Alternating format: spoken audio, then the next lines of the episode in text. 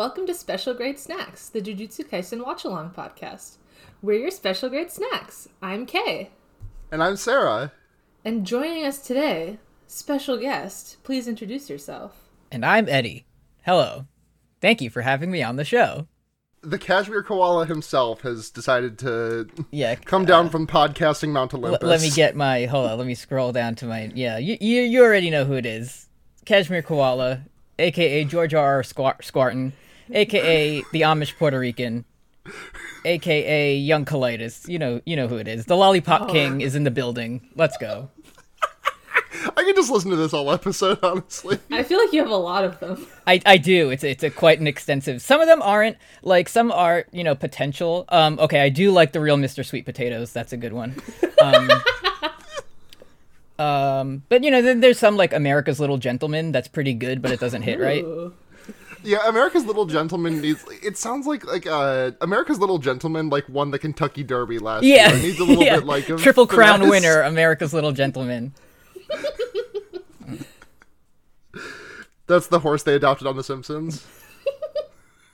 Eddie, tell us about how you feel about Jujutsu Kaisen. What's your knowledge of this? I know it's maybe out of line for a guest to come on the show and talk shit about it, but I think anime Jujutsu Kaisen is good to watch and to read, and that's exactly what I did. I think I got like 5 episodes in, and I was like, I gotta see what this shit's about. And then I read all of it in 2 days.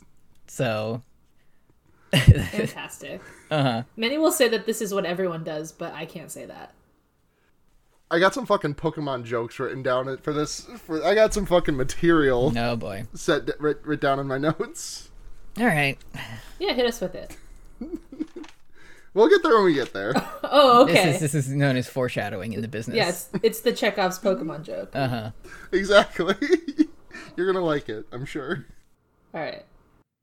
This week, Jujutsu Kaisen, 2 episodes. Episodes 20 and 21. We'll probably do 20 first, I think. What do you guys think? Yeah, that sounds like a good call. That's a good, okay. Yeah, good order. As much as I do just want to talk for an hour about baseball. We'll get there. Episode 20 is called Non-Standard. We'll find out who's non-standard in a moment.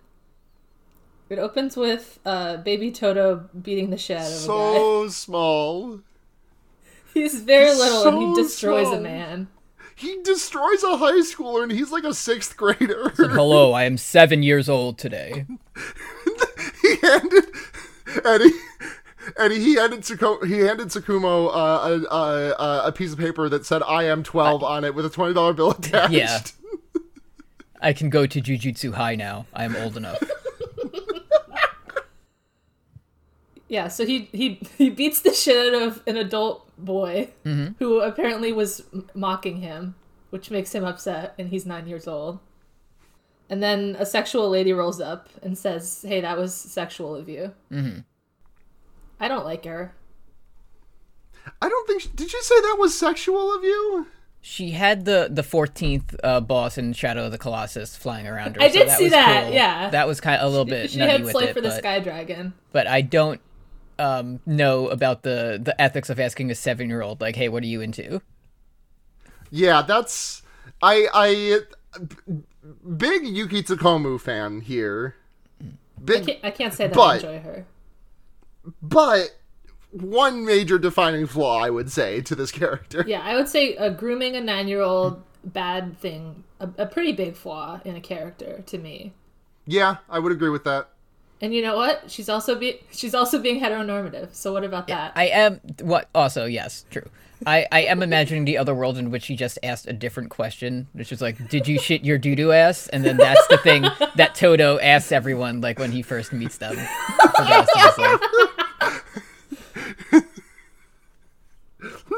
And if you say no, he beats the shit out of you. In order for that to... The way that would impact the rest of this story, that would mean that Itadori introduces himself to Principal Yagi in episode 2 by saying, "Hello, my name is Yuji Itadori, and I shit my doo-doo ass." No, it's today. Like how many times have you shit your ass? And Fushiguro's like, "I've never shit my ass," and he's like, "You're boring, liar." Liar, as opposed to Yuji, who shits his ass every day of his life. That's why they're such good friends. Yeah, he has his special ramen, and he puts it on. Exactly, see? Yuji hits him with the how many breads have you eaten in your life? Uh-huh. Okay, so that's just the cold open, I guess. Yeah, this is the cold open. It's not related to the rest of the episode. And then, you know, we sing the song, we see the cat, all that kind of thing. Yeah. I noticed this week, I was like looking at the OP again, and I'm like, damn, I still don't know what a lot of this means. Oh, what do we got? 3 episodes left? There's, like, 4 episodes? 3 or 4 episodes left, yeah. 3 episodes left, yeah. Mm-hmm. But, like, Mahito becomes Catholic. Mm-hmm. He hasn't done that yet. Mm-hmm. He hasn't blown bubbles yet. That still needs to happen. He hasn't blown any bubbles yet. Mm-hmm. Gojo had flowers. He hasn't done that yet. Mm-hmm. There's, like, a lot of Sukuna. We haven't really seen him. He hasn't really done anything. He's just chilling. Yeah, he just loves it in the Mind Palace. Yeah, he simply just vibes there. It was cool when he blew up Mahito, though. Right. Yeah, maybe he'll do that again. That would be nice. Mahito will be like, I'm Catholic now, and Sukuna will be like, bet. Enough. Enough of this. All right, so in the actual episode, Todo and Itadori are still fighting Hanami, and Todo's like, I'm going to do my special ability now. Itadori says, wait, didn't you already do it? There's no time to explain. Mm-hmm. There isn't. So then Todo just says, here's the one thing you have to do. Don't stop and believe in me. Okay, that's 2 things. Yeah. I love that Itadori is, like, completely willing to go along with Todo, but also, like, bro, what are you talking about? And Todo just doesn't even acknowledge it. Just, yes, okay, yeah. Thank you, brother. Let's go. Itadori loves to just go along with it. Like, there's a really small thing at the start of this arc where he goes up to Gojo, where he, like, when he first, like, runs up to Gojo and is like, oh, I'm so excited to show everyone that I'm alive. And he's like, okay, I'll do whatever you... And Gojo's like, oh, you gotta do something funny to make everyone go crazy. And Itadori's like, okay, cool, just tell me what to do. And Gojo says... just listen to exactly what I say. And Itadori says, okay, yeah, so tell me what to do. Go in this box. Bite this onions. Yeah. Fry this rice. So Todo very politely reminds us of all of Hanami's abilities, if you forgot from the last time. Thank you, sir. He has, 530,000 IQ. Yeah, they added a 0 from the manga to the anime, which is very funny. His 530,000 mental Ryzen 9 core CPU brain that he has. He's like, I've calculated every possibility in my mind, and we cannot lose because we have the power of friendship. Mm-hmm. And then Todo gets, like, grabbed immediately. It's very funny. Yeah, he gets grabbed and fucking thrown around like a rag doll. And Itadori's like, oh no, and... Hanami throws him in the spikes, and Todo does his special ability, and now Hanami's in the spikes instead. He gets ready for podcasting because he does a little. Yeah, he claps.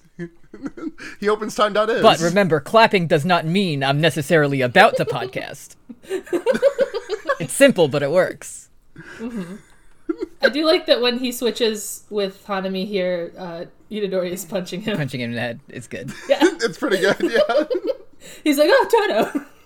My bad, bro. And Toto's face is like a little scrunched up. So now there's just like a full few minutes of them just like clapping and punching and flipping and destroying Hanami a lot. It looks good. There's a really fun recreation of a manga spread of Hanami being surrounded by like clapping Todo faces. Yeah, the faces are all very good. I would just like to bring up the fact that his clapping, switching places ability is called Boogie Woogie. It is called Boogie Woogie. In a world where everyone is doing blood convergence death machine, this guy's like, yes, I think today I will groove. And he does. That one fucking meme of the guy with the bandana, like, shaking his ass, the Ricardo meme. Yeah. Uh-huh. That's Todo. That is Todo.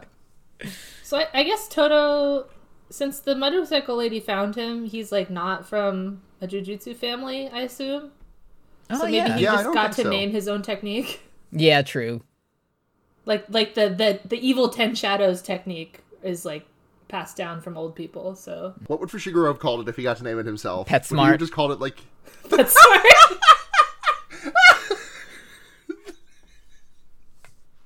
Yeah, that's where the pets go. Mm. Yeah. Exactly.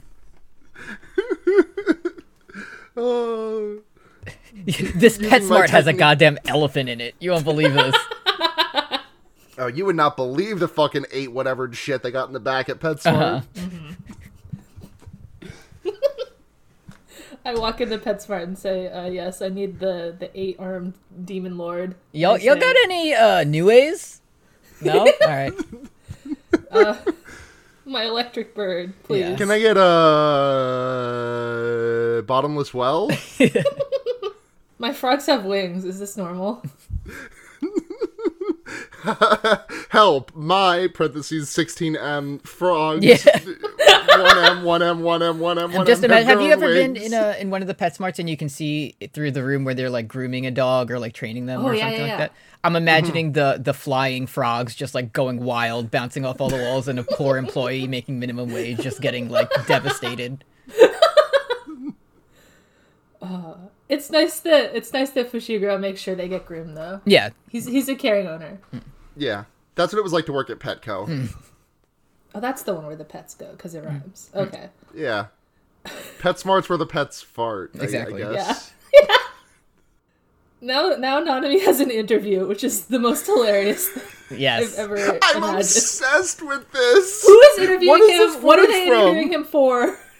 Like, okay, on a surface level, obviously it's for us, the audience, but, like, what? Is this, like, a publication? Like, is this Jujutsu, like, News Weekly? Like, what is... Yes! Is this fucking, like, the Jujutsu equivalent of Noisy? Like, fucking The People versus Nanami Kento? Yeah, Jujutsu Genius got Nanami on to explain Black Flash and what it means. Suzanne McSweeney, she said, hell yeah, Nanami Kento, I will suck big dick in Team Squad. Okay.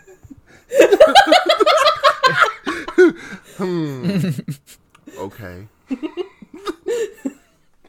That is what Nanami would say. And century. Okay. So, Nanami speaks, and he says, the Black Flash, it's just pure luck if you actually get a good one, but then once you have one, you enter the zone, and you can do it. It activates your eye sparks, and you can, like, do cool dunks. He literally says that sports athletes call it the zone. As we all know on this podcast, the rules of the zone is the main rule is you need something to unlock that like ability, that state in you, right? Mm-hmm. Yes, and you need to love basketball more than life itself. Exactly, more than anything. I just am obsessed with Nanami like doing the thing where he's like, "Oh, I'm going into overtime," and he just starts breaking ankles and shooting three pointers. He would. The clock hits 6:01 at the rec center, and immediately just screams are heard from the basketball court. I think Nanami would be bad at basketball because he can only get the ball 70% of the way to the hoop. Exactly. Yeah. That's the Achilles paradox, right? He's doing all these calculations like 7-3 to determine a trajectory of the ball into the hoop, and then like Toto is just jumping up and stuffing his shit and not letting it happen.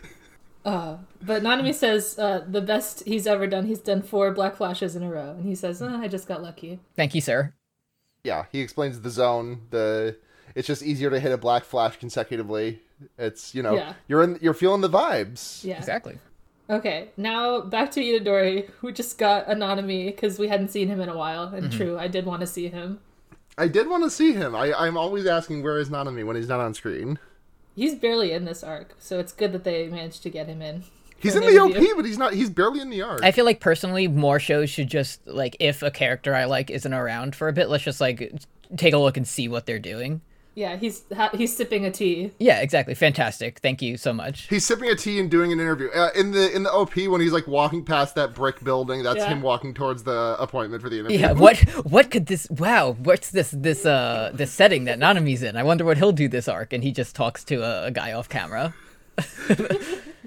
So Itadori starts doing his Black Flashes. He gets 3 of them. And you're like, damn, can he really beat Nanami? And then...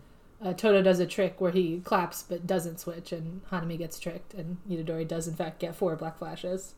Epic. We all throw our heads back and say epic. I also love to see Itadori hit the Black Flash with his foot. Like, I just love to see a kicking Black Flash, because all of them have been punchies. Mm-hmm. It is good. What if he did like a headbutt or something? That would be cool. Okay. There are some advanced Black Flashes that we see. One might be this season with any luck. Ooh, this is exciting. Then they just do more like beating Hanami up quite a lot, but now a fun song is playing. Yeah, it's a really funky song. Not to be one of those fucking gamers that's like, this sounds like Persona. I literally wrote down a Persona type song. Like, the vocals do sound literally exactly like, what the hell's her name? The vocalist on a lot of Persona 5 stuff, like the Wake Up, Get Out There vocalist and other things. We won't know for sure until the OST releases in a month or two, but, like, it sounded familiar. So Jujutsu Kaisen invented jazz, is what we're saying. Yeah. Mm-hmm. Lyn Inaizumi. Mm-hmm. Lyn. That's her name. Lyn. Thanks, Lyn. Mm-hmm. Lin-Manuel Iwazumi. Oh, God. All right. What happens next? Hanami makes a big flower that has a lot of the nasty little biting faces in it. Mm-hmm. And she's like, I will get you guys. And she shoots them all at him. And Todo swaps Itadori for Hanami so that Itadori's safe. And he's like, oh no, Todo, you're sacrificing yourself. And he's like, I will be fine. And activates his big curse barrier. But then he has to go into his Takata Mind Palace and realize it's wrong. Because the fucking Takata Mind Palace is so funny. I like that she like does a little pose. He's like, oh, Takata. Yeah, he says, oh, Takata-chan. And then she does like a fucking Marilyn Monroe over the sewer grate pose. And she's like, are you sure that using all your curse technique here is a good idea? Remember, last time you saw it, Fushiguro got owned really badly. And he's like, oh, I should not get owned. And then we get a little text box that says, this happened in 0.01 seconds. Yeah, 1/100th of a second. Cursed Fantastic. Energy. Yes, of course. Thank you. Yeah. So he turns it off and just blasts all the buds off his rock hard muscles instead. Mm-hmm. And then he says, I'll have to thank her at the next national greeting tour. Yeah. Oh, that was all Takata there. Thank you so much, Queen. a very funny moment, but I am just imagining the terror of just like some large man walking up to me, an idol at a event, and a man that I've seen many times, and him just mysteriously thanking me for help defeating the forest spirit. Yeah. Thank you so much for telling me how to channel my cursed energy. Sure. Next. You got that? Hey, is that Zenin bitch with you still this time? Get her out of here. Where's your hot friend? Yeah. Okay, so now Todo explains more of his technique. He says, "Can I only clap and swap with creatures? None." And then it shows like a Garbodor and Pete Buttigieg, and it says I can swap with these things as well. Yeah, it is the worst looking cursed puppet. Like that is like Yagi's like defect pile. Yeah. Also, earlier in the episode, Todo explains his technique to Hanami, and is like, I can clap my hands to make myself swap positions with anybody. Oh yeah, and Itadori's like, hey, what? And Todo says, shh, it's a secret. Right, and I didn't realize why Itadori was like that until I remembered that's what happened. He and Kamo got place swapped when the first time Todo did his move, mm-hmm. did his trick. Itadori knows the secrets of it. He knows all the secrets, the moves, the everything. Mm-hmm. So basically, Todo can swap any creature or also anything with enough cursed energy. So he's skillfully maneuvered them back to the river where Maki and Fushiguro were fighting Hanami. And now he does a clappy switch and trades in his new best friend for a cool weapon. He gets fucking Playful Cloud out of the river and turns Itadori into fucking sideways face down in the dirt. Playful water. Cloud is such a good name for like a deadly weapon. It's so good. The extremely evil weapon that no one can even hold without getting the bad vibes. Mm-hmm. Right. Everyone picks it up and just says, damn, this feels like shit. All right. I hate this. It's slimy. Mm. It's, like, not actually slimy, because if it was slimy, then it'd be really hard to handle, but, like, it feels slimy inexplicably. It's like one of those, like, those long sticky hands that you get from the quarter machine. Like, one of those. That's what it feels like when you hold it. Okay, so Todo blasts Hanami in the face with the Playful Cloud, because Fushiguro told him to. We see a little flashback of that. Mm-hmm. Hanami, her eye stalks are destroyed, and she hates it. So she uses her yucky arm to slurp the energy out of all the trees. And she's like, oh, forgive me, for I must go all out. I didn't want to do this. And she almost does her domain, but then Gojo is here. Gojo is here. He's levitating. He's the levitating man emoji. The slut in the sky keeps on cursing. Just that meme of the guy for like floating down a school hallway yeah. and someone running away. Yeah. That's Gojo. It is. Normally, I like to see the man of Satoru Gojo. I'm sorry if this is problematic. But I also was like, I kind of want to see that domain expansion. I'd like to see what it is. I want to see what it looks like. You got a weird flower honestly. Eye. What's going on in there? I also, why did Gojo just get to explode the veil now? Like, he's like, enough time has passed. Now I can do it. I think it's just like a thing of like enough. He was able to, like, he applied enough force to it, I would guess, that it got busted. Mm. Like, curtains are not, like, immutable, I don't think. But I'm not entirely sure. That's just my guess. I guess. He just went up to the top. He's like, this is the weak point. Yeah, it's like the Simpsons movie. For sure. He threw a time bomb through it at the very last second after riding his motorcycle all the way up. I've definitely seen the movie recently enough to know. Damn, no Simpsons movie knowers in here. I've seen it once. I saw it in the theater, I think, for some reason, even though I've never watched The Simpsons show. I remember seeing it in theaters as well, and I could not tell you a single thing that happened in it. Yeah. You saw Bart's penis. We did. That was really funny when that happened. There, yeah. I liked how Hanami, when she drained all the nutrients from the ground, she like made her flower bloom. I thought that was pretty. Gojo's a motherfucker for stopping us from seeing domain expansion. I don't know. The domain expansion seems a little twisted because Hanami's like, I don't get the power. This evil flower does, and it has like an eyeball, and it's very veiny. I think what the thing is that Hanami said that she was like, but all the power goes to this eyeball, but I can't use. You'll just fucking dodge that shit with your curse technique.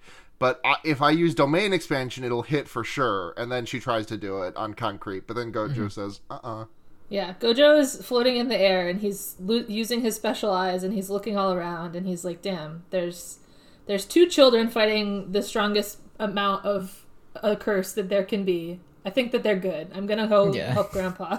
Yeah, the old man definitely could use the help. He's running out. He doesn't know any more chords. He's running out of ideas. He seems completely fine, but okay, go help Grandpa. He's playing his guitar. He's playing the fucking four-chord song by Axis of Awesome. We cut back to him. He's playing Smoke on the Water and just, like, sweating. Like, I don't know how much longer I can keep this up. So the yucky guy that we all hate is there. Juzo. His name is Juzo, yes. And he says, let's make a wallet full of that old man smell. Worst wallet ever. Mm-hmm. Tremendous stuff. You open it up. If you're broken, you open it up. A moth doesn't fly out. Just like an old person fart cloud. Just like a rolled up tube of Bengay and like half of a pair of dentures. You say fantastic. Disgusting. Yeah, so that's what's up with Grandpa. We also see Utahime for one shining moment. She's on the phone with Nishimiya, and she says, keep doing what you're doing. You're a queen. Mm-hmm. And then a nasty guy appears. Yeah. I hate this guy as well. This guy is nothing to me. This guy has a fun power, but otherwise he is nothing. His power appears to be just, like, being a gay stereotype, like, as much as possible. My curse technique is to say, did I do that? But I don't do it in Steve Urkel voice. Good luck countering this. My special technique is to not be gay, just annoying. He's a little blonde guy, and he has, like, a big side ponytail. And he has, like, purple eyes and, like, purple markings under his eyes. And he's wearing, like Andre the Giant outfit, but he's very small, so it looks silly on him. Mm-hmm. Yeah, and he's even smaller in the manga. Mm-hmm. They buffed him up for the anime. They were like, you put him in a wrestling outfit, but he's small. You made a mistake here, Gig. The side ponytail is an inspired choice, but other than that, I have no positive feedback for this person. I don't enjoy. I like a scrawny ass motherfucker. Mm-hmm. And he has a knife, and the handle is a hand. He says that Juzo made it for him, which was nice of him. Mm-hmm. And that was nice of him. Juzo Yoshikage Kira confirmed. He does the Joestar family technique in this battle. Yeah, he does. Oh yeah, he does indeed run away. He's like, "Oh, I'm gonna fight Utahime with my hand knife. That's it." And then some more friends come up. It's Kugisaki and Mai. And Kugisaki says, bro, you're being cringe. You're always talking about yourself. You have to ask other people about themselves when you meet them. This is basic etiquette. She also says, this is why women don't like you. Which I love how now Kugisaki has twice just pointed at a man and said, women fucking hate you, don't they? They're like, bro, I'm gay. What are you talking about? And then Mai is like, Kugisaki, you're cringe also. I don't... Kugisaki is like, you can't just, like, talk about yourself. You have to pay me for that service. And then Mai says, like, you think you're a good enough listener to get paid for it? Which is a good burn, I think. I love Mai. I really do love Mai. And then she's like, I'll give you cover fire for this battle against the twink. Make sure you don't get shot.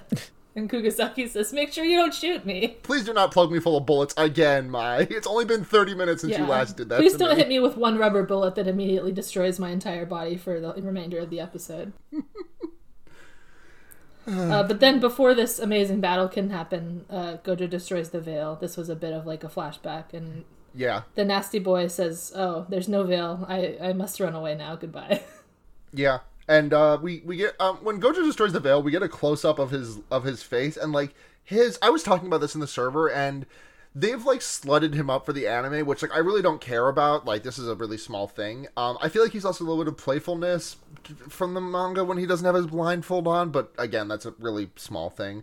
But the size of his DSLs in this episode are ridiculous. I've talked about this before. He has like very shiny like lip gloss. Yeah. Right. No, he does have that a lot of the time, but like these things were fucking plump and ready to suck. I think he looks good. I mean, I think he looks good. I think he's killing it right now. I'm not complaining about his dick sucking lips, by the way. I want to be clear about that. Mm-hmm. Simply that it was noticeable. Exactly. It's the Gojo equivalent of when they like put a girl with big bazongers in a bikini in an anime episode. Mm-hmm. Gojo goes to a fucking I don't even know like what. Gojo gets a fucking face mask done, and that's like the equivalent of like a horny bathhouse episode. Yeah. Before I save Yuji and Todo, I think I will take a quick jaunt to the hot springs and have my own little episode first. They have it under control. Let me eat this ice cream bar. Yeah. Well, I'm floating up in the air. Oh no! I dropped my banana that I keep for cursed energy powers.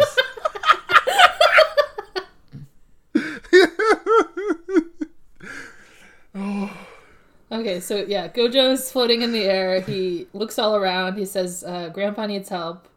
He goes to fight the Axeman, and of course he has wanted to make a coat rack of Gojo the whole time, so he's very excited about this. But Gojo just completely explodes all his arms and legs instantly. It's pretty funny. He's like, oh, coat rack. And then Gakuganji's like, don't fucking kill him. And then Gojo just like makes a face and all of Juzo's arms and legs like he just like turn into a cyclone of flesh. He no longer has bones in his limbs. This is like what I think is going to happen to me every time I turn on the garbage disposal. Like that's what I'm imagining. Yeah. Yeah. That is what would happen. Yeah, he garbage disposaled him. Mm. That was his special technique. He turned his arm into four spirals, and now it's Uzumaki. Mm-hmm. Wow. Like Naruto. Mm. Okay, so now Gojo, he, like, is... By the way, Gojo did teleport to get here. When I said last episode, does Gojo know how to teleport? And everyone was like, I don't know, he can teleport sometimes. He teleported right now. Why didn't he teleport inside the veil? Selective teleportation. Whatever. He literally just teleports when fine. It would be cool. Gege watched the last two seasons of Game of Thrones and was like, oh, okay, I really like the traversal they're going with here. Yeah. Well, Gojo is the fastest, so I guess it makes sense that he would be the one to do this. Right, but like he couldn't get under the veil. He sometimes doesn't do it, is his choice. He's just like, oh, I'm limited by not being able to teleport until I remember that I can. But yeah, he teleported over there, but now he doesn't have time to teleport over to where Todo and Itadori are. So he says, I will instead fire my big laser. And there's a lot of animation about it. It looks sick. It looks good. He said, what if it was purple? And it was, and you can't deny it. He makes a blue circle. He's done this before. Mm-hmm. And then he makes a red circle. He's also shown this one. And then he makes them touch, and it makes purple, which is correct. He's got that. And then it fires an enormous laser across the entire forest and explodes everything. It's like, it's you have two equations that both asymptotically approach zero, and you cram them together to make them actually touch. What does that do to the real world? Purple. Purple. Yes. This is what Purple Rain was about. So true. So it fires a big laser, it hits... Hanami is, like, trying to run away. She's, like... Yeah, she's trying to turn into a little bud. A little wooden bud. She has, like, plant teleportation powers. I assume she, like, goes in the earth and, like, tunnels with plants or whatever. Mm. So she's, like, trying to go in there, and Itadori wants to stop her, but Todo says... He somehow knows that Gojo is charging his hyper beam. He's like, no, you'll get exploded, and then... Diaper beam. It doesn't really show that... Yeah, diaper beam. It doesn't really show if Hanami died or not, because there's just like a huge crater in the entire forest, and Todo says, right. He's so non-standard, title of the episode. He looks into the camera, he says, that's the name of the episode, and then the ending song plays. And he is. Yeah, he is. He's quite non-standard, I would say. Mm-hmm. Very few other Jujutsu sorcerers do two circles and then fire a purple beam. God, I wish I could do that with my Venn diagrams. Oh yeah, and then also before the end of the episode, it shows that it was all a trick and Mahito was exploding people and stealing stuff. That's classic Mahito. Yeah, he loved to do that thing. He blobbed two guys and stole the fingers that they had. It was all a ruse, and you fell for it. I can't believe again. I can't believe classic it. Botheration. Blob me once, shame on me. Blob me twice, shame on you. Exactly. Now Mahito is feeling shame, I'm sure. He'll apologize. Yeah, he'll say sorry and give him back and then just walk away. My bad. I was tricked into doing it by a rude man. He'll tell about it later. Okay, but here's the Juju Stroll. This one is very important. It's ask the Tokyo kids, do you like dogs or cats better? Here's the rundown we get. Itadori says, probably dogs, maybe if it's a big dog. I would like it better. Fushiguro, like, just stares down the camera and says, fucking dogs, obviously. Have you seen my boys? My big sons. Maki says, probably dogs. And Kugisaki's like, what? It's definitely cats for me. Inumaki says salmon, which is classic for him. Mm-hmm. And Panda has been, like, creeping in the back of the shots the whole time, like, getting grumpy. And he says, obviously, you should all say pandas. What the hell? Do you all hate me? And... he's, like, crying in a corner, and Itadori says, it wasn't one of the choices, man, come on. I like this one. I thought it was fun. They loved it so nice. They thought it was so nice, they did it twice. They did it twice, and then say, we did it two times. If they didn't mention that in the next one, I would have been like, wait, did I see this before? No, it was a different thing last time. Like, I wouldn't have even thought about it. I'll say I was a little disappointed that they did it again, because the Juju Strolls are kind of my favorite part. It was unfortunate. Would you like to take a trip to the Jujutsu Corner? Oh, okay. Tell us about a purple, I guess. Actually, no. Today's Jujutsu Corner, fuck purple. I hate that shit. All I care about is Boogie Woogie Jujutsu. Boogie Woogie. Boogie Woogie. The official Romaji apparently is Boogie Woogie. That's kind of how he pronounces it. So. Boogie Woogie.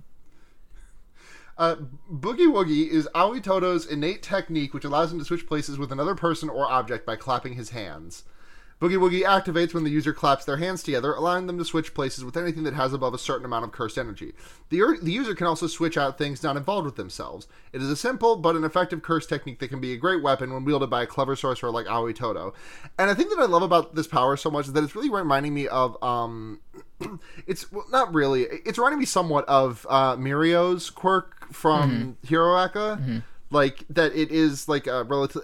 I mean, in Mirio's case, it was, like, just, like, a doo-doo-ass quirk. Just an absolute shit-ass quirk. But the fact that he managed to work it into some... Just by being an extremely competent, you know, fighter, Mirio managed to make it work. And Todo has a... This is a very simple technique, but we see in this episode, it's pretty fucking cool. Mm-hmm.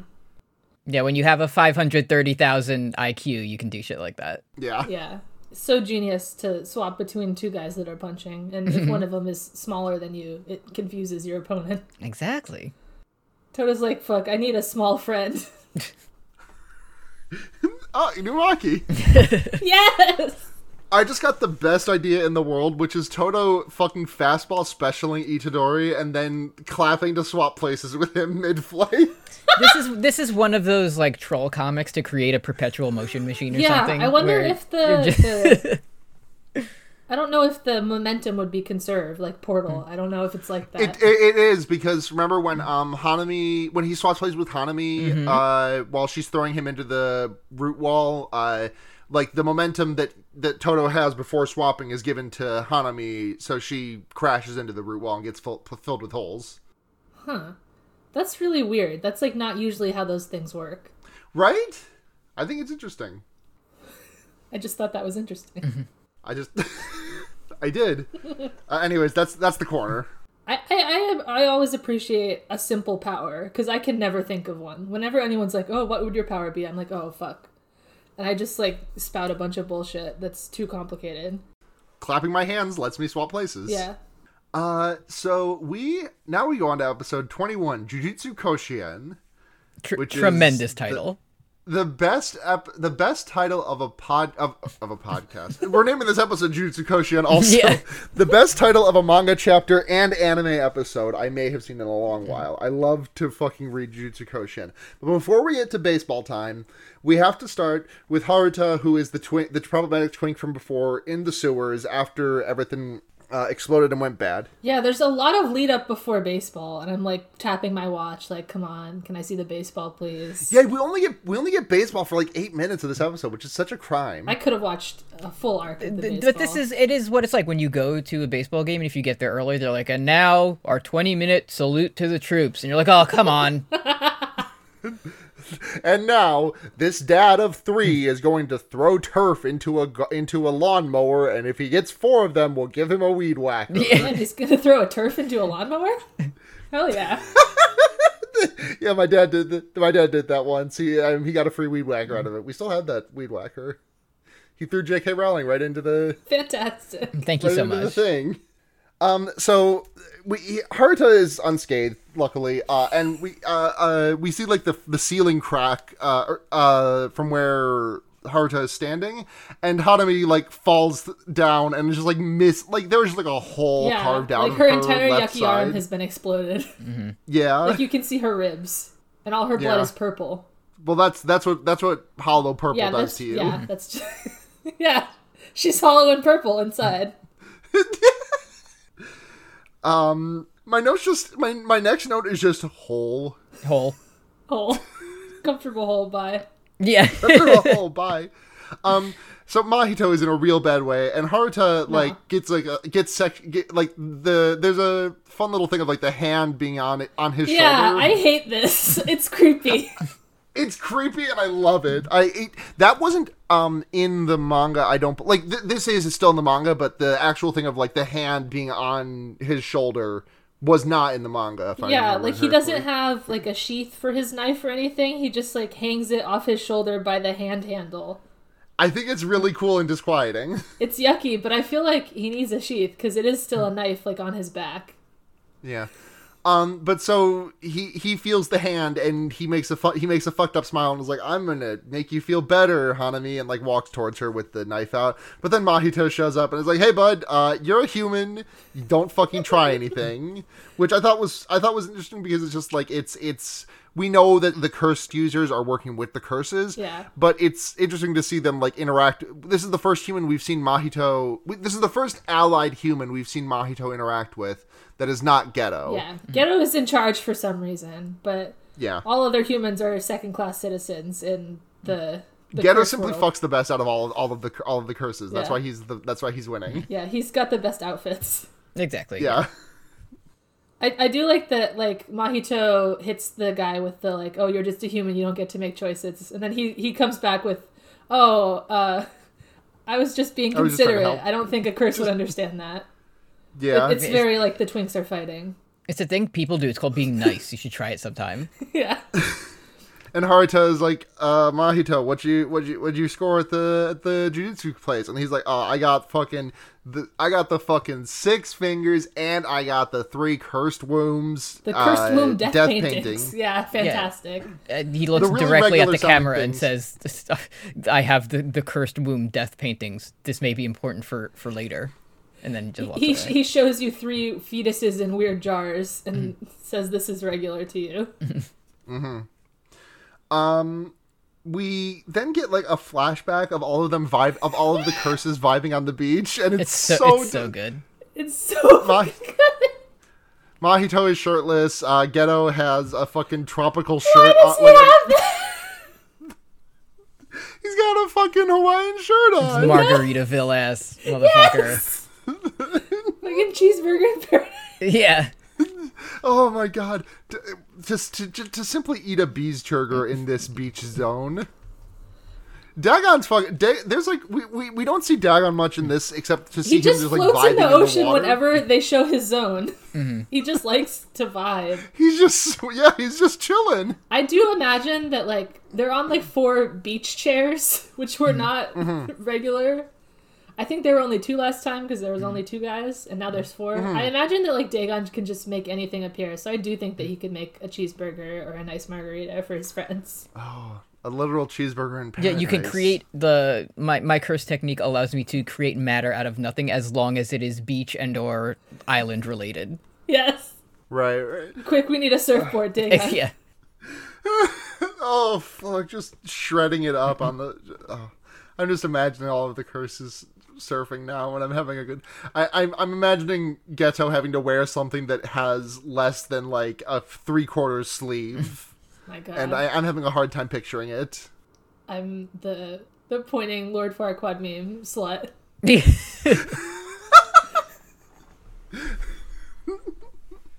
So they talk about how they flash back to like this is before everything goes down. They're just talking about this is how I think it's gonna go down. Yeah. Well, this is like flashing back to before this arc started, and Mahito talks about how Geto talks about how the whole system at Jujutsu High works, which is that most of the buildings are empty and useless, and Master Tengen relocates the cursed fingers every day, and only he knows where they are. And there's 1,000 doors on the campus, and only one of them leads to the right way. But I put Mahito's stink on one of the fingers, so you should just be able to follow that there. I felt like it was more like he changes where the doors go. Yeah, it's like I thought of it as like a Scooby-Doo house. Yeah. Like... Oh, yeah, that makes more sense. I had it as like a Monsters, Inc. type scenario. Mm-hmm. Where you open the door and just go somewhere. It's a real ReZero Beatrice scenario. Yeah, let's just all say references where like a door goes somewhere you don't expect. Exactly. Futurama, the scary door. That was their Twilight Zone parody. Yeah, classic Twilight Zone door. Uh-huh. I like. There's like this shot of like of the camera like zooming around all these doors, trying to find the one that leads to the fingers, and it looks really a lot like the walls of the interrogation room where Itadori was kept in the first episode, yeah. Which I thought that was fun. And we also learned some more things about Tengen, which is that he is an old ass bitch, immortal motherfucker, never dies, but does age, so he's just kind of like a tree. He's become a tree man. Bet you can't do this on concrete. Becomes a tree. Becomes a glorious California redwood right before your eyes. People my age becoming corpses, dead in the ground, burned to ash, and I'm out here just like, I just want to produce chlorophyll. I just want to photosynthesize. Yeah. Are they going to show me the nasty tree man later? I don't think we've seen him in the manga yet. I believe as of this point, we have not seen Tree Man. There's been a lot about him. Mm-hmm. Like the young boys Gojo High School arc is about Tengen, but young he does boys not show Gojo up. Gojo High School arc. Oh, I can't wait. Oh, my notes. Geto just explains his trick that he did to make sure that Mahito can find the fingers. And they're also like, so why are we keeping Geto out, or why are we keeping Gojo out instead of letting him in? And there's like a fun diagram of like Mahito standing there from left to right. It's like the curtain, Gojo, and Mahito. And the reasoning is that Gojo will be looking at the curtain. So if he's outside the curtain, he's looking away from Mahito. But if he's inside the curtain, looking for a way to break out of the curtain, he's looking at Mahito, which would be bad for everyone. Yeah. It makes sense. I feel like it was a little like over-explaining. But I would also prefer a situation in which I'm not looking at Mahito, so I would probably have chosen the same option. Haters all around. He's yucky. Yes, he was shredded on the beach, though. He was shredded, but anyone can be shredded. Exactly in anime, apparently. Kay doesn't get the fact that he's kind of yucky is the point. I think that Geto is the right amount of yucky, and Mahito is too much. Mahito's too yucky. He's too yucky. Fine. Fine. He also Hanami is like, can I just fucking go ape shit, go crazy, go kill everyone there? And Geto's like, well, you could, but I wouldn't recommend it because there's one of the other boys there is like a landmine. This for part Sukuna doesn't make sense. How does Geto know this? I don't believe that Geto knows this. He says, Sukuna acted weird, so it means he likes one of the other boys. Mm-hmm. I think that this could be just, I could just understand this as, information relayed by Mahito. Because when Mahito was fighting Itadori, Sukuna made that comment about how Fushiguro was the only one he gave a shit about after exploding him. He didn't say that to him, though. He said that in, his brain. Was that just narrator voice and not out loud? Yeah, definitely. It would have been really funny if Geto was right, but with the wrong information. He's like, there's a landmine that only Sukuna cares about, and we just get an extreme close up of Inumaki, just staring. Yeah, just anyone, just like the fucking panda. Who cares? Panda T posing in space, just like us. No one go near him. Miwa getting her new type Flash. Fantastic. Poor Miwa.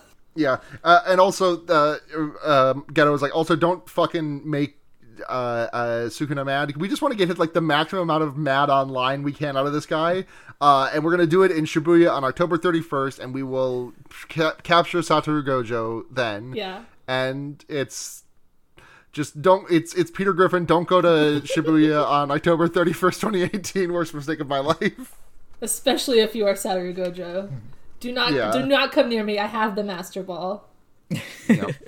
There's also a throwaway line about Juzo. They say, "Oh, we're gonna get a couple of humans too," but Juzo is gonna be fail and cringe. Mm-hmm. He's disposable. This whole scene is just here's everything that happened, and it happened exactly the way I thought it would and wanted it to. There were absolutely no L's for the evil team. We wanted you to have that yucky guy. We got all your fingers. We didn't even really want to kill anyone. We win. Goodbye. Haha. And also look at my shirt. And we like it. It was good.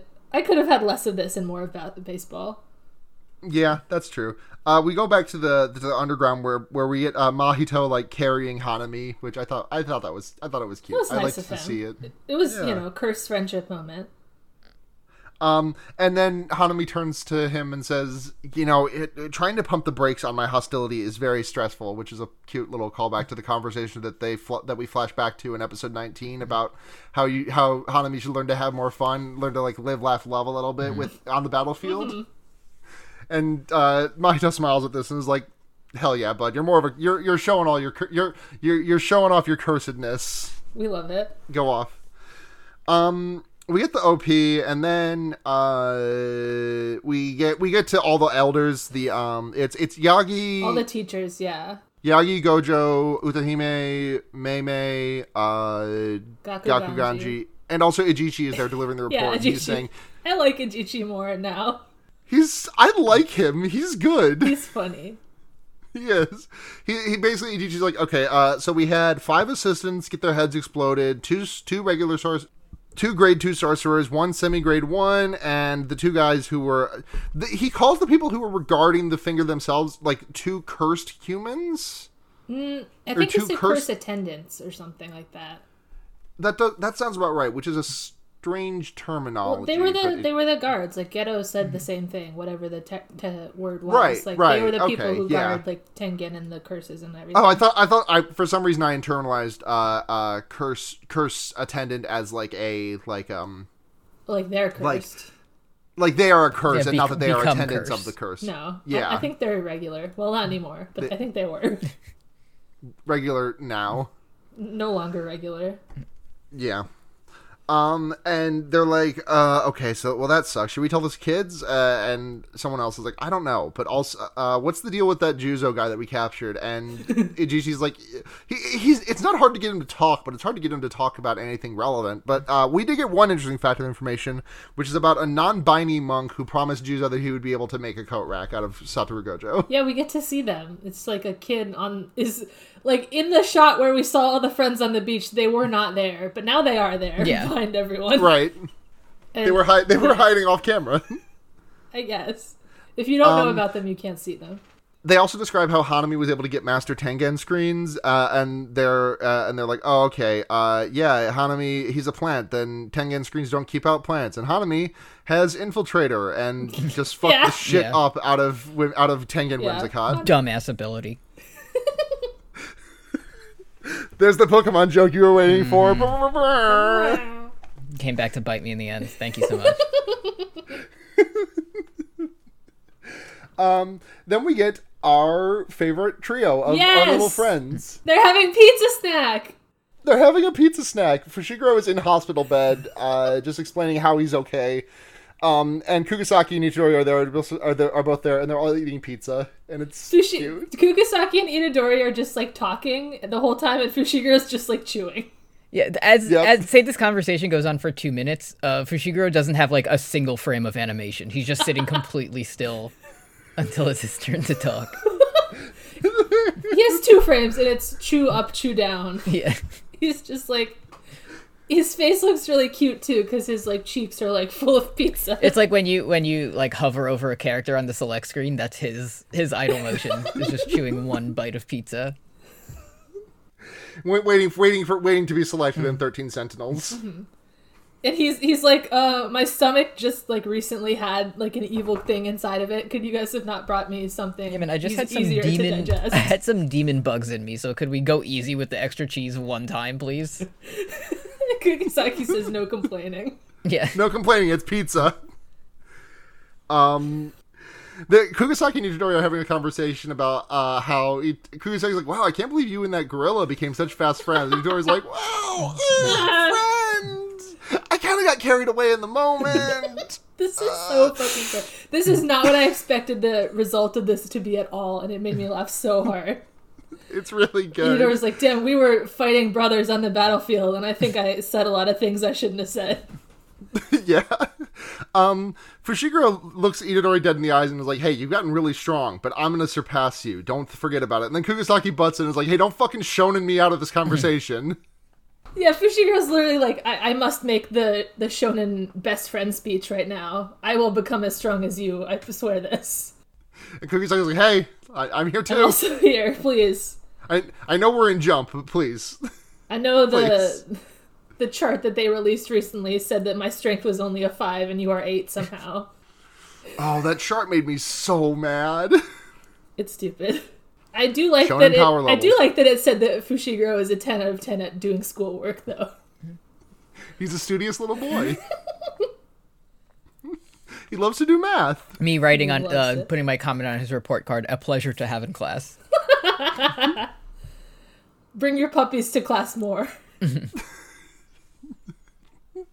Oh God, imagine fucking, I'm just imagining just doing show and tell for like a kindergarten class, and Fushiguro just like shows up and is like, well, check out what I can do, and then just like puppy hands and makes 2 dogs come out. Do you think the dogs were littler when he was little? Yeah, they were baby. They were little baby.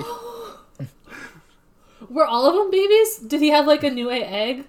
Oh, new egg. Got a bunch of goddamn tadpoles. All right. I'll wait till later to use this one. Just a little baby with 8 hands and 8 little tiny swords. Baby Fushiguro should, like, ride the baby elephant. You know, I'm imagining like him sliding down the front of it with the trunk like a slide. Okay, that would be tremendous. Great job, everyone. Great job. Great shit. Great round table. Yeah, Fushiguro just says a bunch of bullshit at this point that like doesn't mean anything. He's like, you had an ideal, and I had an ideal, and we were both wrong, and we were both right. We were both wrong. We were both right. And then Kugisaki's like, stop thinking so hard. Your hair's gonna, you're gonna go bald. Yeah. And I wanted to, if I was not so crunched for time before doing this podcast, I would have really loved to make a bald Fushiguro edit, but that would have taken way too much time that I did not have in my day. I'm sure it's already there after she said that. Oh, 100%. People love to make bald anime character edits. People love to just Photoshop Tsukushima to be bald and then send it to me and say, do you like this? Do you? No. But also, yes.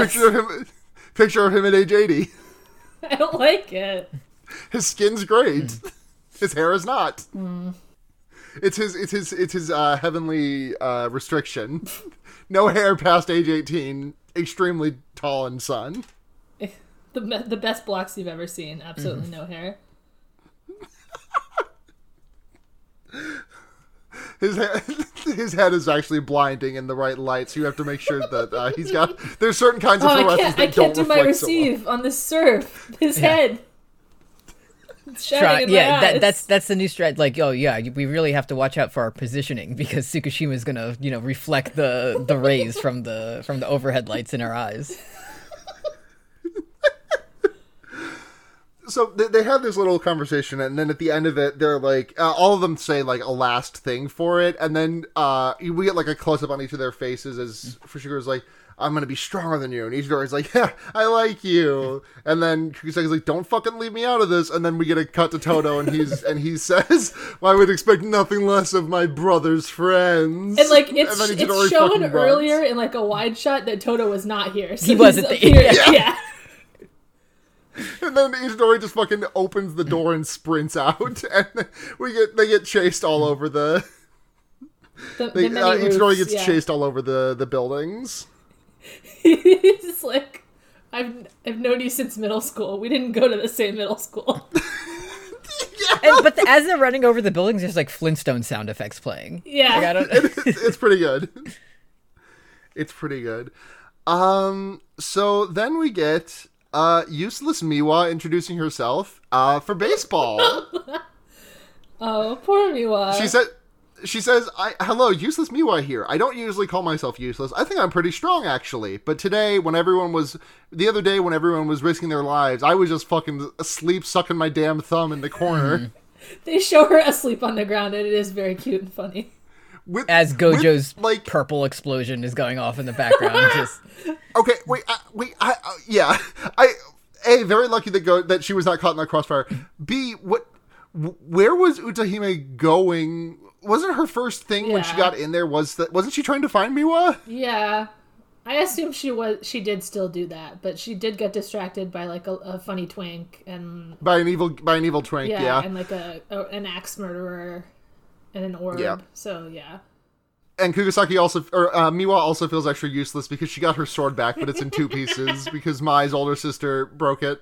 What's Miwa gonna do?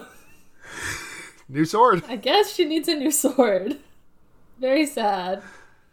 And there's a fucking ska track happening during this, and it's good. I've been on a huge ska kick lately, and I appreciate the fact that Jujutsu Kaisen is helping me with that with that kick. And then we get a flashback to Gojo talking to the kids and him be like, so a lot happened and some people died. You want to run it back though? Yeah, a lot happened and some people died. So do you want to play baseball? Who said this, me or Gojo? You and P got meet up 2023. Yeah. Some people died, but we still have enough for two teams, I think. Uh-huh. Todo says we should definitely continue the tournament because one, we didn't know those motherfuckers. Leave the grieving to the people who knew them. Two, we must become stronger in order to protect them. And three, there were some people who did not get to show their strengths yesterday. So we have to if someone underperforms one day, it hangs over their head for the rest of their life. And then Mai chimes in with, "How fucking old are you?" Because Miwa's like, oh, Todo, you're so reliable and wise sometimes. And Mai says, you're, yeah, reliably crazy.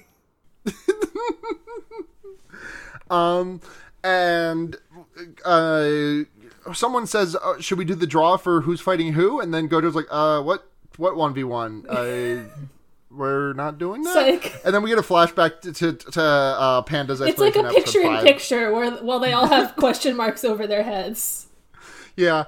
And Panda explains that like it's typically a team battle one day versus a 1v1 the next, but it's up to the the principals. No, he doesn't even say that. He's like, it's always one day group battle, the next day individuals.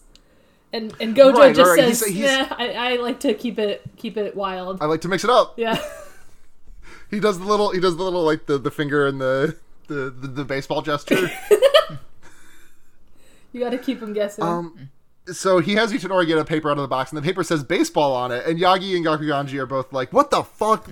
I put single combat in there. Bro, I wrote single combat down, and I put it in there. I don't fucking know what happened. And then Gojo they stuffed the ballot box, correct?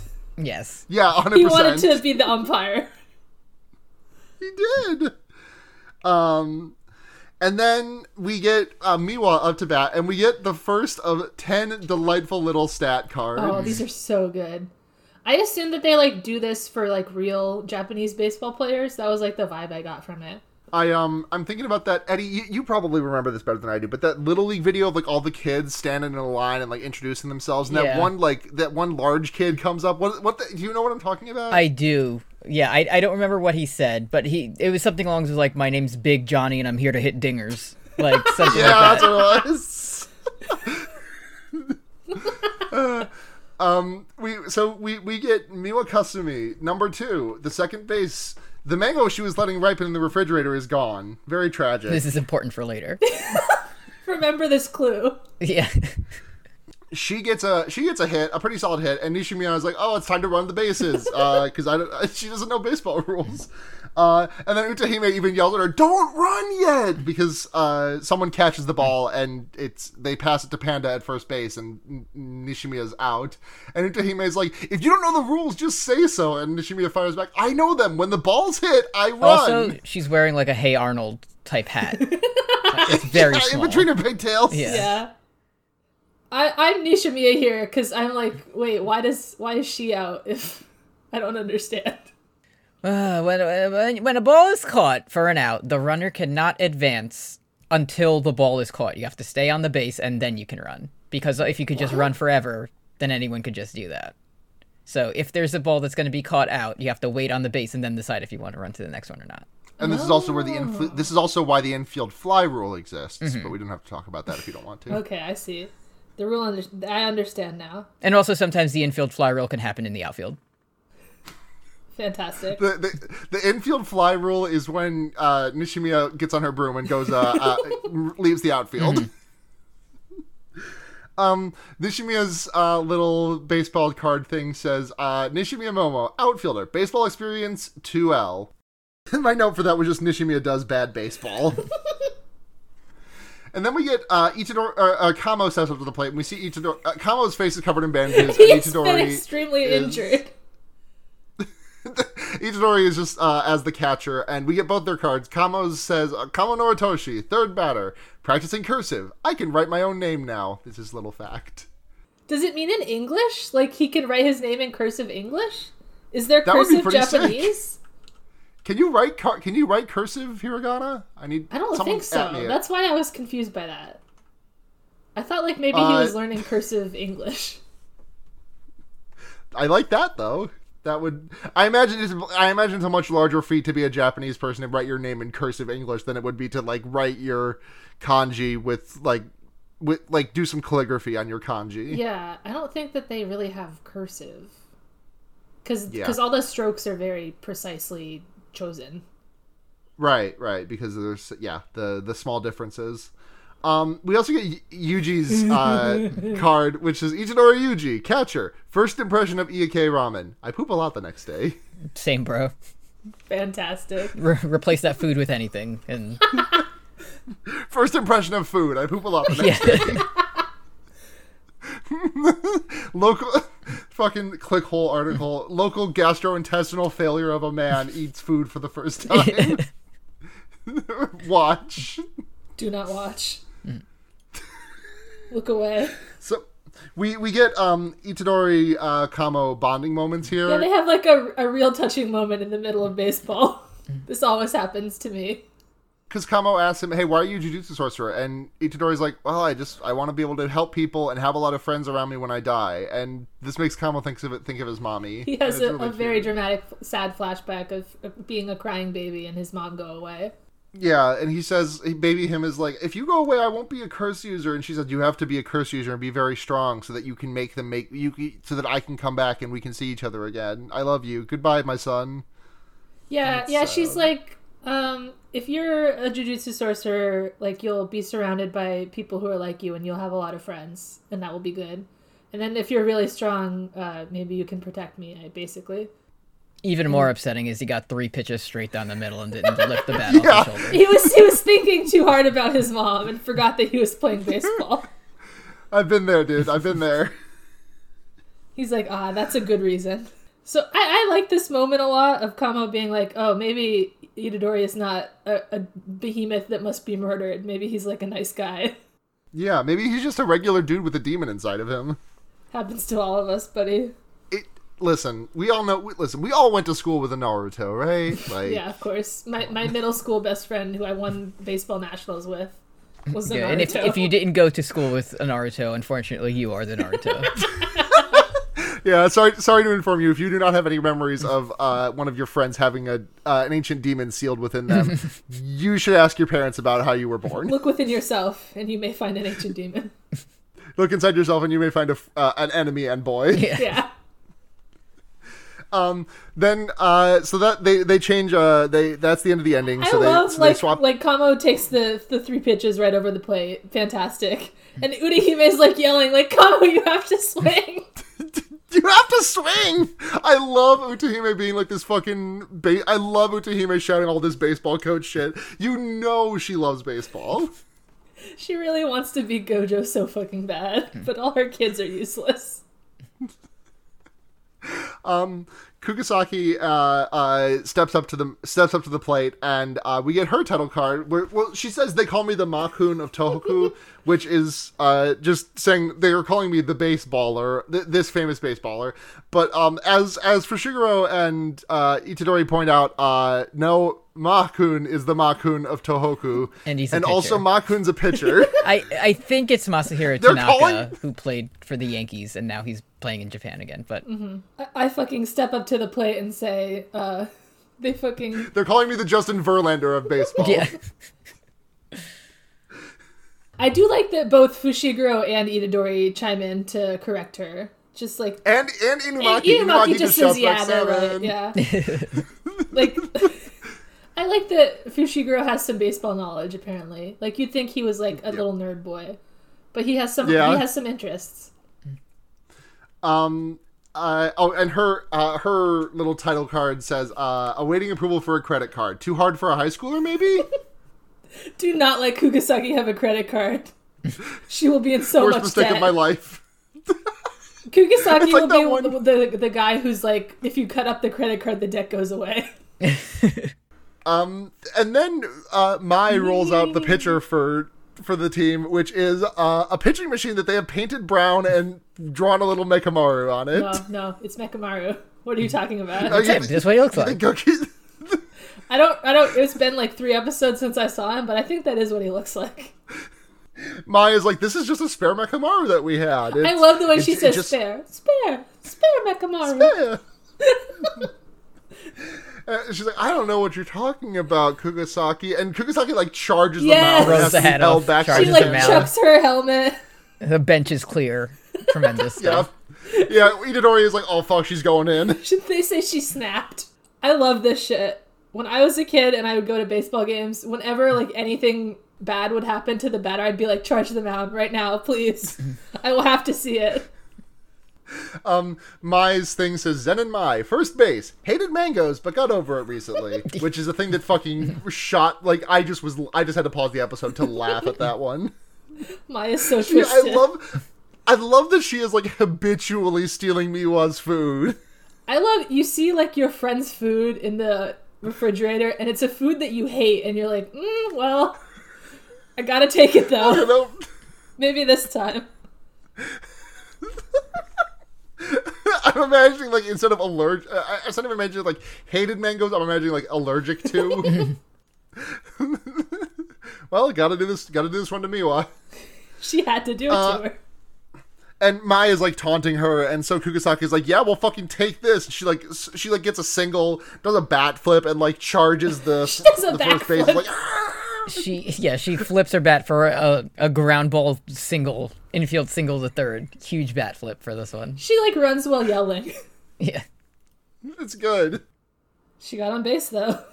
Fushiguro's up to bat, and we get his little card that says, Fushiguro Megumi, outfielder, prefers breast meat in chicken nanban and thigh meat in oyakodon.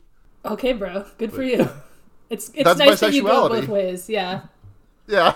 He just does a little sacrifice bunt. I of course Fushiguro bunts. I should have known. One, not only that, but two, you're bunting with someone on first base with no outs. Just... terrible, terrible strategy. I think, What I think, though. He bunted too, like, lightly, basically, because Todo gets it right away, but they have a pitching machine, so if you bunt, like, up to the pitcher, what are they going to do, right? Exactly. So many different ways you could have... Just, like, the shittiest bunt in the world. You could have made this go better.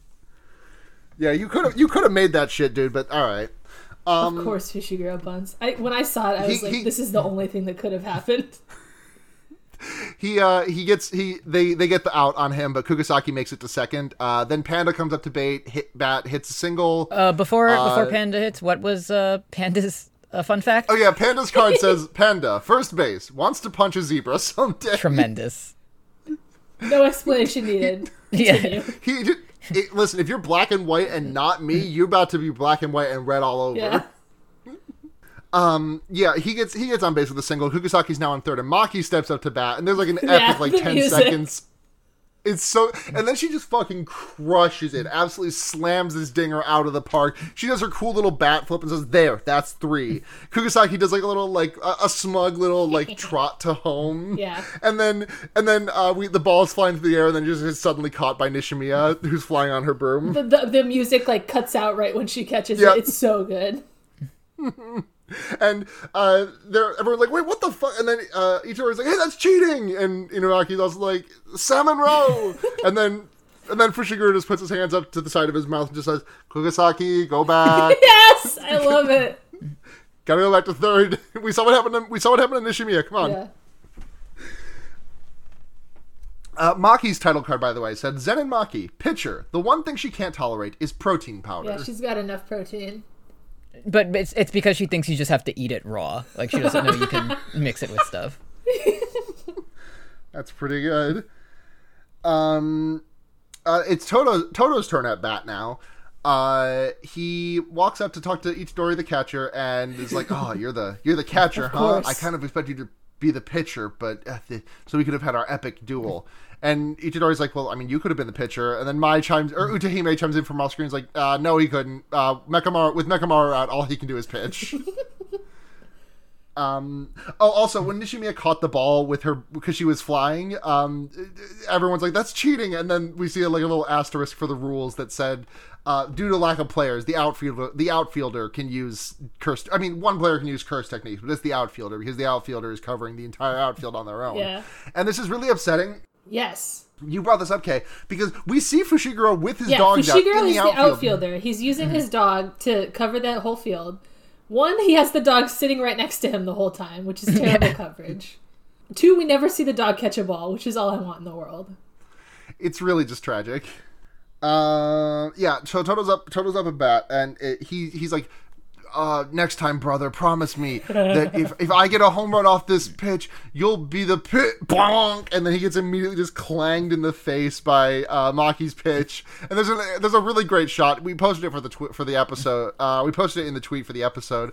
Maki throwing the ball, and there's an arrow that points to her that says intentional, and Todo just in the middle of getting beaned. So and good. He like fucking falls down into Itadori's arms. He's like, "Toto, are you okay?" And literally every single other person on the field is just saying, "Nice pitch, nice pitch, nice pitch," like including Toto's team.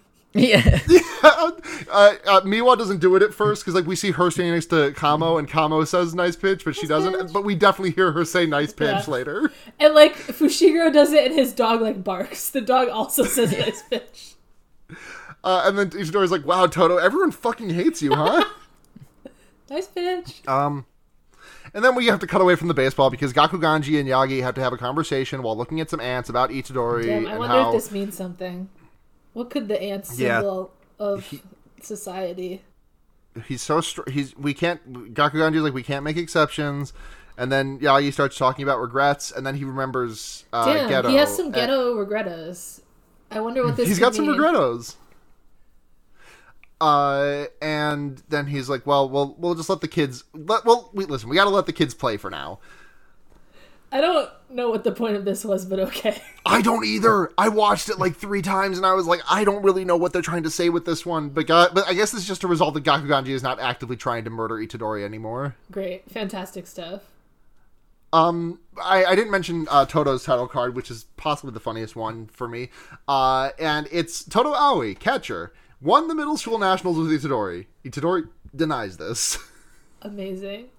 I love that implies that they asked Itadori about it. Like, damn, you guys were friends in middle school? No, I don't know him. I do not know that man. And then we're back to the game. Inumaki's on base, and we get his little. He's like leading off. And we get his little. He did such a cute little run. Thing. He did like the V for victory. He got on base. Yeah. And Fushiguro's like, he's fast. Yeah. And Inumaki's card says, Inumaki Toge, second base, prefers bread for breakfast, likes it with ham, cheese, and a bit of Tabasco. Hell yeah, dude. Sounds pretty good. Sounds good to me. Itadori gets a big fucking home run, and it flies over Irwin's head while some fun guitar rock music plays, and it feels like the end of like a Christian movie. Yeah, it really did. And then Maki says "nailed it," which is just it's the exact. She wouldn't know that this is the thing Kugisaki said after hitting the curse in episode 3 with her nails, but I you know, wow, amazing! I'm reaching here, but I'm allowed to reach. I do think that these teams were pretty lopsided when only one person per team is allowed to use curses, and like Itadori and Maki are both like. Inhuman freaks, and they only have one inhuman freak on the other side, and everyone hates him. Everyone hates our freak. And he's like basically playing for Itadori's team. He wants Itadori to win. Right. And then Gojo walks past Gakuganji and Yagi, who are talking in front of the ants, and he steps on the ants, and they're like, "What the fuck?" And then we look at the ants, and they're not crushed at all. Damn, what the hell, our metaphor? And then Gojo's like, "I've done another metaphor to your metaphor," which is that the rules do not apply to me. It's true. Gojo really just said, "Y'all mind if I?" And then. Y'all mind if I step on the ants, but not actually step on the ants, do the infinity between me and the ants. And that's the episode. We get our Juju Stroll, which is just the exact same thing, except for they're asking... do you like rice or bread? Yeah, rice or bread.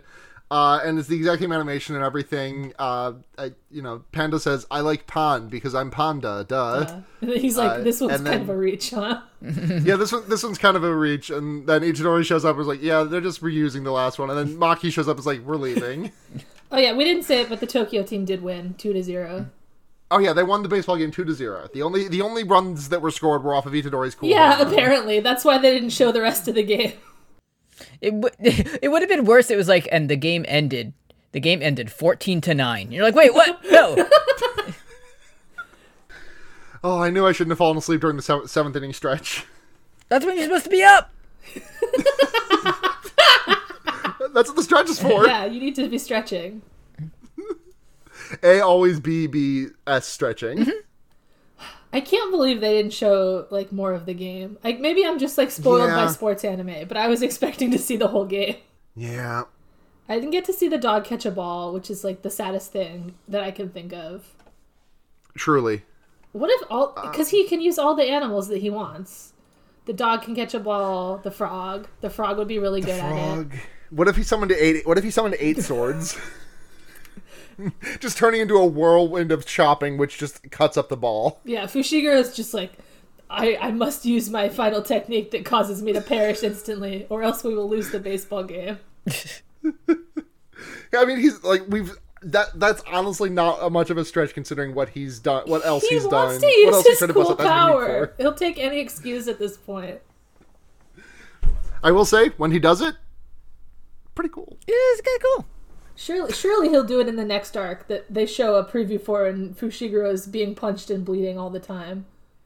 George voice. Oh, okay. We've got questions. We've had a lot of questions, actually. People were interested in this episode for some reason. That's true. Sue at Sue Makes Art. I don't have a question, but I do have a hot take. I think this might be a good show. I'm confirming. Wait. Hold on. Let me... Did Eddie have a segment? Oh, yes. I'm sorry, Eddie. I steamrolled over right over your segment. Okay, so... I prepared a football league. It's like the XFL because you can use all of your powers at any time. Fantastic.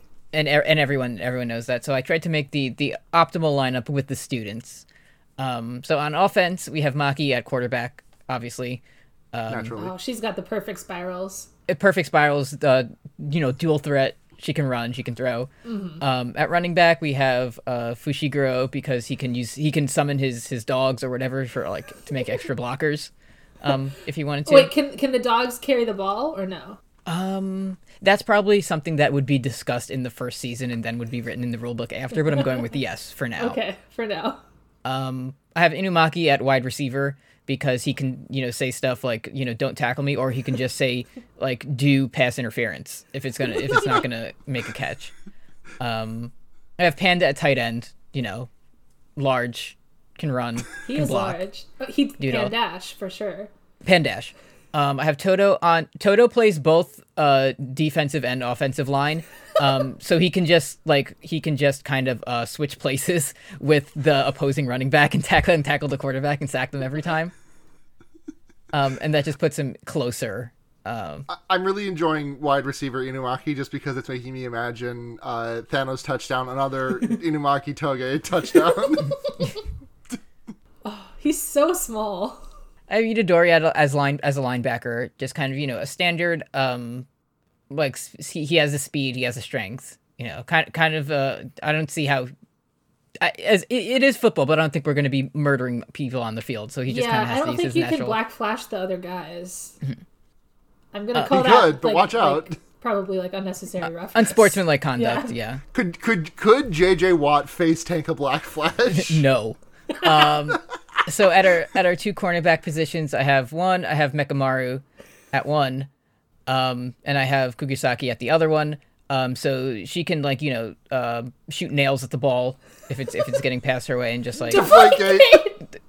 or she can get a fiber from the other wide receiver's clothes and use resonance and destroy him before he can get to the ball. Mechamaru, he can fly and use jets and stuff, so that's pretty obvious. Yeah, I'm imagining Kugisaki using hairpin to implicate someone else in Deflategate.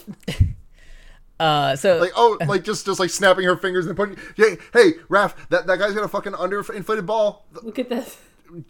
Look at that. So at our safeties, for strong safety, we have Miwa because anyone that enters her simple domain, you're just going to get tackled. And then Nishimiya is free safety because she has the broom. She can fly around, cover lots of ground. So for special teams, I have Mai as the holder, specifically the holder, because if something goes wrong, if someone screws up the snaps, you can just create a new ball once a day and have it perfectly ready to go. I thought you were gonna say if something goes wrong, she can just start shooting, or she could just start blasting on him if it goes to that. And I have Kamo as the kicker because while everything's getting set up, he's like, let me get a little droplet of blood on that ball, kick it, and just steer it directly into the upright so he can never miss. So fantastic! That's setting the world record with a 96-yard field goal because he doesn't even kick it that hard. 96-yard field goal with my eyes closed. Check this out. Thank you, Eddie, for that. That's a delight. That's my football team. It's good. I think they're gonna win. Next one from Neve Sticks, Neve Noel at Nickel Wolf. Who would participate in a jujutsu-based sign-stealing operation, and how would they use their abilities to execute on it? I'm imagining Inumaki. Uh-huh. I'm imagining Fushiguro. So the thing that and Itadori is the if I'm doing the Astros, I'm thinking that Itadori is the one hitting the trash can. Yeah, but he doesn't really know the signals. Like, he's just kind of hitting the trash can because they told him to do it. So what they're actually doing is literally just using, like, blatant code, like Salmon Row, to say what the other team's doing, and Itadori is just the distraction because they think it factors in, but they just needed to give him something to do. They hear that fucking gorilla of a human just destroying an aluminum bat on a trash can, and they're like, oh, what the fuck's going on? And then Inumaki just walks up to the batter and just says, Salmon Row. Yeah. All right, slider, got it. Thanks, boss. This one from Tiger Girl Fat Pussy at Sunhead. Wait a second. Hi there, Special Great Snacks. First time, long time. Since the zone exists in Jujutsu Kaisen, who would each of the Kiseki no Sedai cosplay from Jujutsu Kaisen? Oh. Thanks. My only answer to this is I think Kagami would do Todo. Yeah. Kagami Todo. I think Kuroko would be Inumaki. Yes, they're little. Yes. I agree. Kisei is gonna be Gojo. He is. You know, yeah. Is it okay? So it's the basketball boys are cosplaying. Are cosplaying? Yes, okay. Yes. They're cosplaying the Jujutsu boys. I guess Midorima would be Kamo. I feel like they have the most in common. Nanami? Kamo. Mm. Or Nanami. Yeah, Kamo. I could see Kamo. He gets to keep his golden glasses if he's Nanami. That makes sense. Oh, he would do Nanami if the lucky item of the day was cool glasses. Then he would or a large knife. Yeah. Now the important question is, who would Aomine be? And it's not Sukuna, despite the fact that they are the same. It should be Sukuna, though.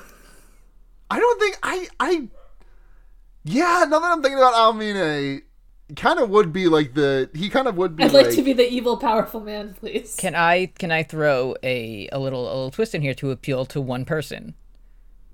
Beach Time Geto. Ooh! Beach Time Geto.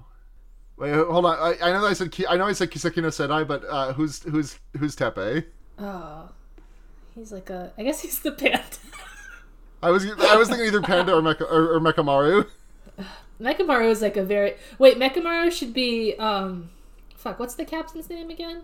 Hyuga, because he gets to build a robot. Yes! Oh, and who's Momoi? Momoi... I think she would be... Nishimiya, because it's like the cutest outfit, probably. That's true. I can see her doing that. All right, great. And then Kuroko number 2 would be cosplaying Divine Dog White. Yay!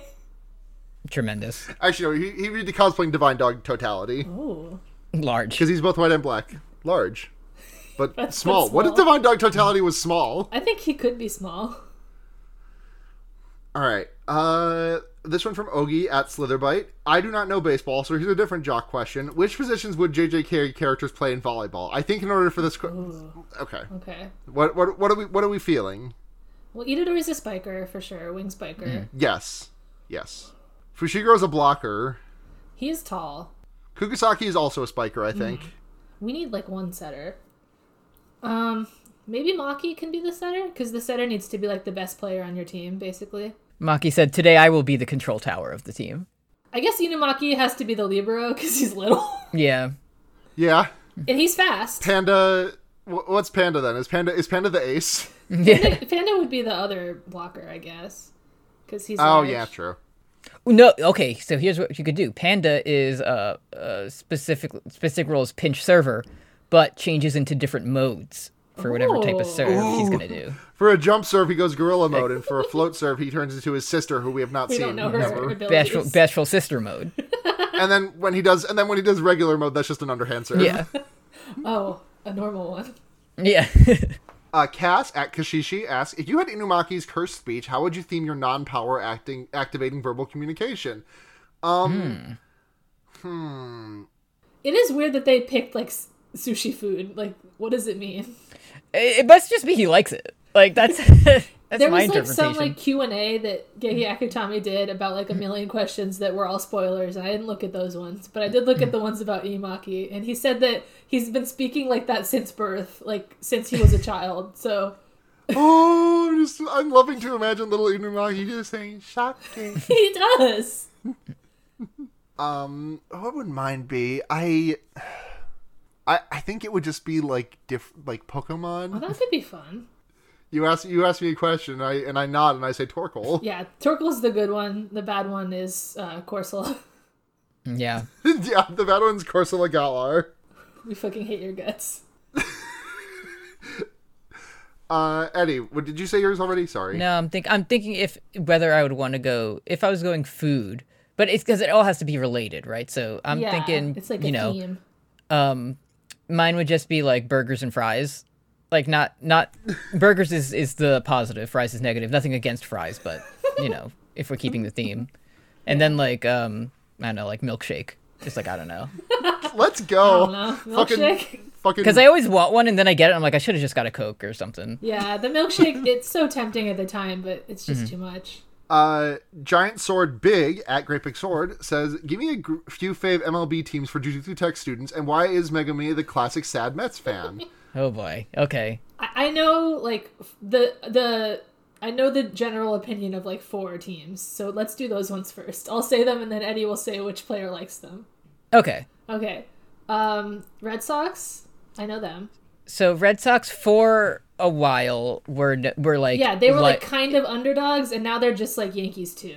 So the Red Sox have kind of gone from being the underdogs who didn't win for 100 years to being really annoying because they were so good.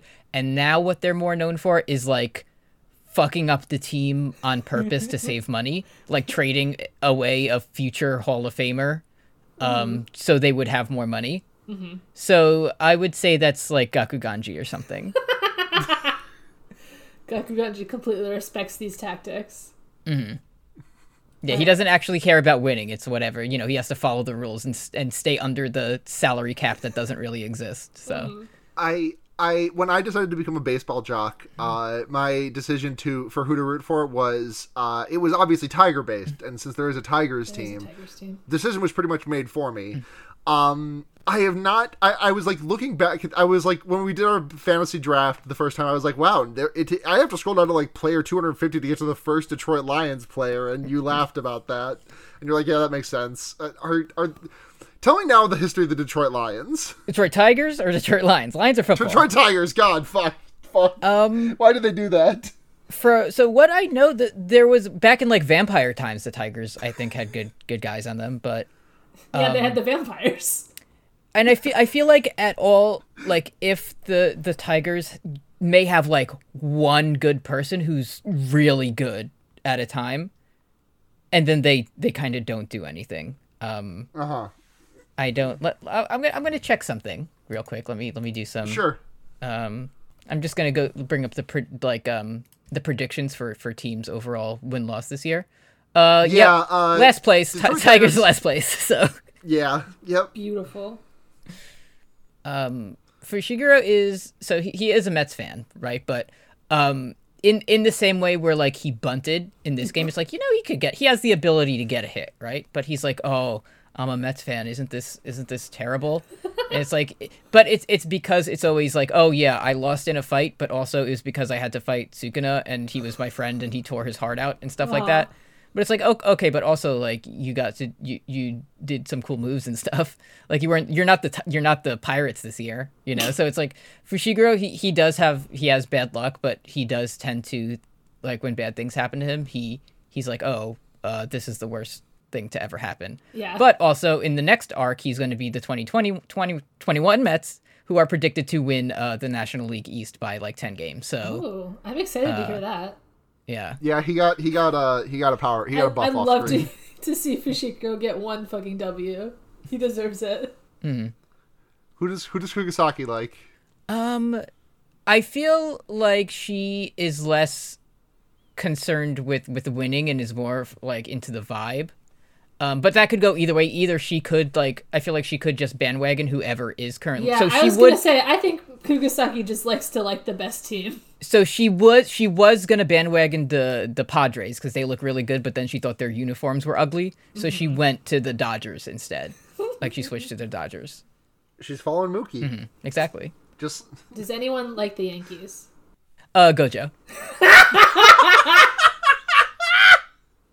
True. Got it. One. He's like, they're just the best. Like, what do you want? They are the strongest. Mm-hmm. Yeah, yeah.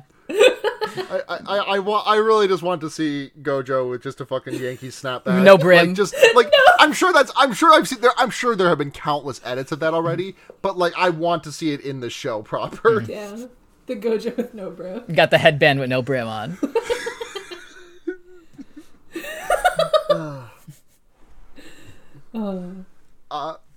This question from SkeeBDBDoo at Groovin' Ghastly. Kay, try to explain what the hell Gojo's power it is and why it's bisexual color lighting. Okay, I made sure I wrote down what the orbs are called to try to understand this.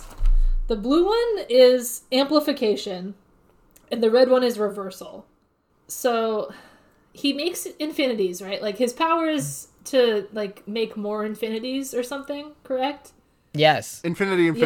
Yeah. Like, you can like, yeah, it's the paradox of Achilles. Before you go a foot, you have to go 6 inches, 3 inches, etc. His power is to make more infinities. So, like, the blue is like, that's his base power. Like, he's amplifying the infinities. And the red is opposite. So he's like, he's making the infinities opposite. So when he puts it together, he's like doing like anti-infinities, is my understanding. So he's, it's like, also known as positive negative Hamon. Yes. So yeah. The purple is like infinitely deleting everything. So just like everything in the zone gets exploded and like ceases to exist. Or maybe it's like compressed really hard. I thought maybe it was like kind of like a black hole kind of thing. Like, instead of being like more spread out, it's like more together. Those are my thoughts. It's purple, I like, because that's fun for him. Yeah. He learned color theory in high school and was like, "Hang on a second, I'm onto something here." He simply made it the colors of his bisexual flag. Mm-hmm. Tufster McGee says baseball. True. And also says, true, everyone knows the baseball episode of I almost said Dark Souls 9, Deep Space 9 is the best part. What would a Star Trek themed episode of Jujutsu Kaisen look like, and why would it be the best part? I haven't seen too much Star Trek, but I will just say Fushiguro wearing a bald cap to be Picard. And Itadori with really shitty, with a really shitty taped on beard and mustache to be Riker. Oh. Kugisaki is Worf. Why? I don't know. I like it. I don't know enough about Star Trek to dispute that, so. I definitely don't know enough about Deep Space Nine. I don't know any of the characters from that. Maki is Deanna Troi. That's someone on. I don't know if that's Deep Space Nine. I don't actually know. I don't know anything about generations of Star Trek, but. Spock. So if the. Who's Data? Who is Data? Mechamaru. Okay. Asked and answered. He's robot. What can I say? He is. That's it for questions. Eddie, thank you so much for coming on this episode. It was an absolute delight to have you. Where can people find you, and if you would like to be found? You can find me at, I think it's Squizpillion, right? Wait, sorry, there was a joke I wanted to make 5 minutes ago, but I completely forgot about it. The Gojo's power is to combine Dayquil and NyQuil to create Quill. Yeah, uh-huh. I'm at Squizpillion on Twitter. If you can answer my riddles 3, I'll accept your request to follow my locked content. Also, I do podcasts with Brooks, who I'm currently on speaking terms with because we only had that one battle earlier this season in Pokemon that I won, so that's good in my book. We're doing Chance Ball. We do podcast. Chance Ball right now is about sports, anime, and we're going to watch all of them, even the one that isn't sports, which is also sports. We're watching Haikyuu right now, if you want to follow along with that. And also we do Fun Point, that's about music. And our next episode is going to be about The Weeknd's album After Hours, because the funny Super Bowl meme from 2 months ago that we're just getting to now. Was the Super Bowl 2 months ago? Holy shit. It was probably like a month. I don't know. Don't scare me like that. So you can check those out if you want. And send me, sorry, I lied before. My Twitter is at Tampa Bay Vipers. So if you didn't like anything I said on this episode, message me there and let me know about it. Yeah, message at Tampa Bay Vipers and say, please watch Good Show Jujutsu Kaisen. Yeah. I'll really like when you tell me to watch Jujutsu Kaisen and I'll respond, true. I can't believe that I have tried to get Brooks into the show, and the last effort I did was when Junpei was doing scary movie lore moments. And yeah. I think if I didn't get him in with that, I think it's going to be hard to get him. I sent him the clip of when Gojo gives Nanami the sticky note that says penis on it. It's a good scene. So good. We're Special Grade Snacks everywhere. That's we're at Special Grid Snacks on Twitter. That's grade with no vowels and snacks with an X. We're on noisepace.xyz. Thank you to Matt GameCube for hosting this and so many other great podcasts. We'll destroy you in Pokemon. Go off. Yeah, Matt, we are all Pokemon going to kill Matt in Pokemon. Thank you to Agnan at Kalalafair Art for our incredible cover art. And thank you to Noah Geist at OwlDude on Twitter for our great intro-outro music, Lost in the Bug Snacks. If you want to find me, I'm on Twitter at sunhatzhenya, sunhatzhenya.